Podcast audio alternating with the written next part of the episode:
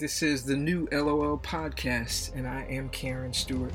My goal is to challenge you, motivate, and encourage you to live your life boldly as a Christian out loud. Do me a favor if you find anything of value, any motivation, any encouragement, help me spread the word. Like this, share it on all your channels, and thanks for listening. Let's get started.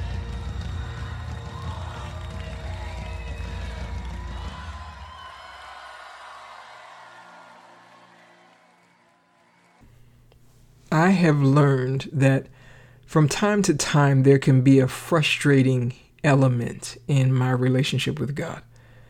It probably sounds crazy or wrong, but it's just true. My heart's desire is to know God and please Him and reflect Him rightly every single day. I can honestly say that there are some days when I feel good about that, and other days when I feel like I have missed that mark by miles. There are days when I wish there was a way to make it easier or quicker or something, just whatever it takes to get me to a place where I could have the same testimony as Enoch. Paul said in Hebrews chapter 11 verse 5 that before he was taken up, Enoch had this testimony that he pleased God.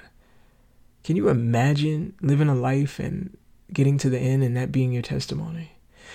I get frustrated when I miss the mark. I get frustrated when my behavior is poor and leaves much to be desired. I get frustrated in my pursuit when my focus and attention is distracted from the only thing that really matters, which is Jesus. I want deeply and earnestly to give God my absolute best at all times because I know that He deserves nothing less. Now, I'm not sharing this to get any kudos, any encouragement, or anything like that. I'm not looking for somebody to tell me how great I am or spiritual I am. I'm only sharing my reality because I believe if we're real, there are times on this journey with God that are just not always easy. And I think it's okay to talk about that, even though it looks very different for all of us. And there's another thing. Um, I've discovered that the more you seek Him, the more He reveals Himself to you and the more you know Him. And the more you truly get to know Him, the more you fall in love with Him and you want Him all the more. And then that becomes like this hopeless, lovesick feeling like an all consuming desire where you feel like you can't even imagine getting enough. Now, I know that for some people, that's just way too much. And if that's how you feel, then I'm probably not talking to you, which is fine. Um, I know that somehow there are many people, many Christians, who just feel like it doesn't take all that to love God and there's a place for balance in our lives. I get it. I have certainly felt that way before too, so I get it.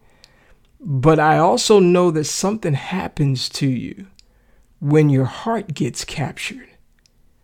There's like just this insatiable desire that never stops, and it leads to this feeling.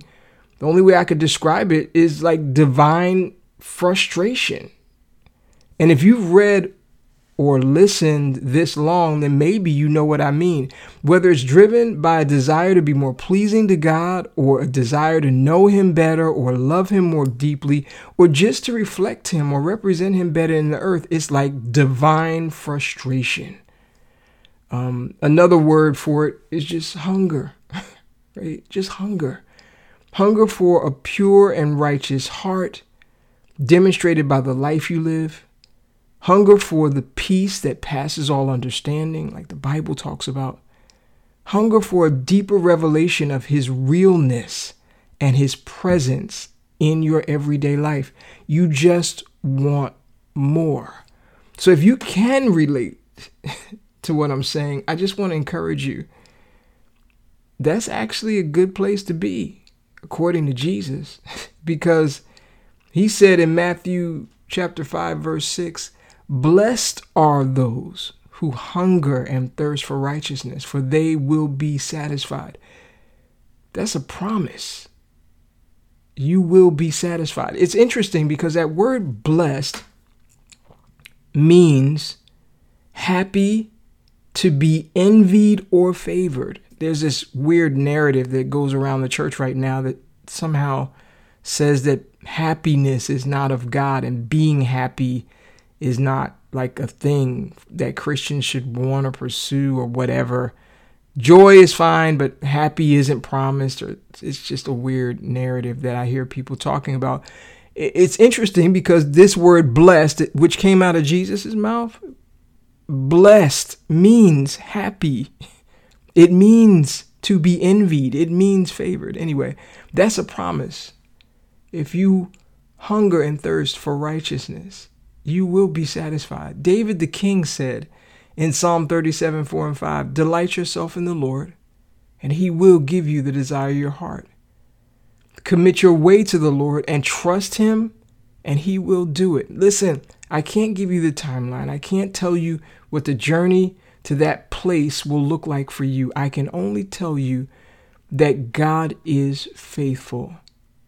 And I want to encourage you don't stop the pursuit. This is a short post, short episode this week.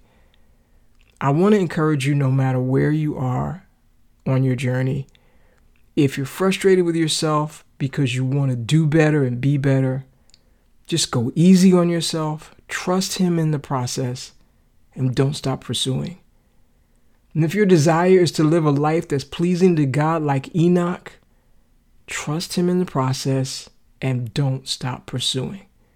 If your desire is just to know Jesus and the Father like Jesus prayed you would in John 17 3, don't give up and don't stop pursuing. Even if you can't see your own progress, how far you've come already, you will. I promise you will. Trust the process. Don't stop pursuing. I'm telling you, even when you don't realize it, the people around you are seeing you. And if you're focused on pursuing Him, they are seeing Him in you. So all you need to do is make up your mind that you won't just pursue Him, but that you're going to do just like Jacob did and say, I'm not going to let you go until you bless me.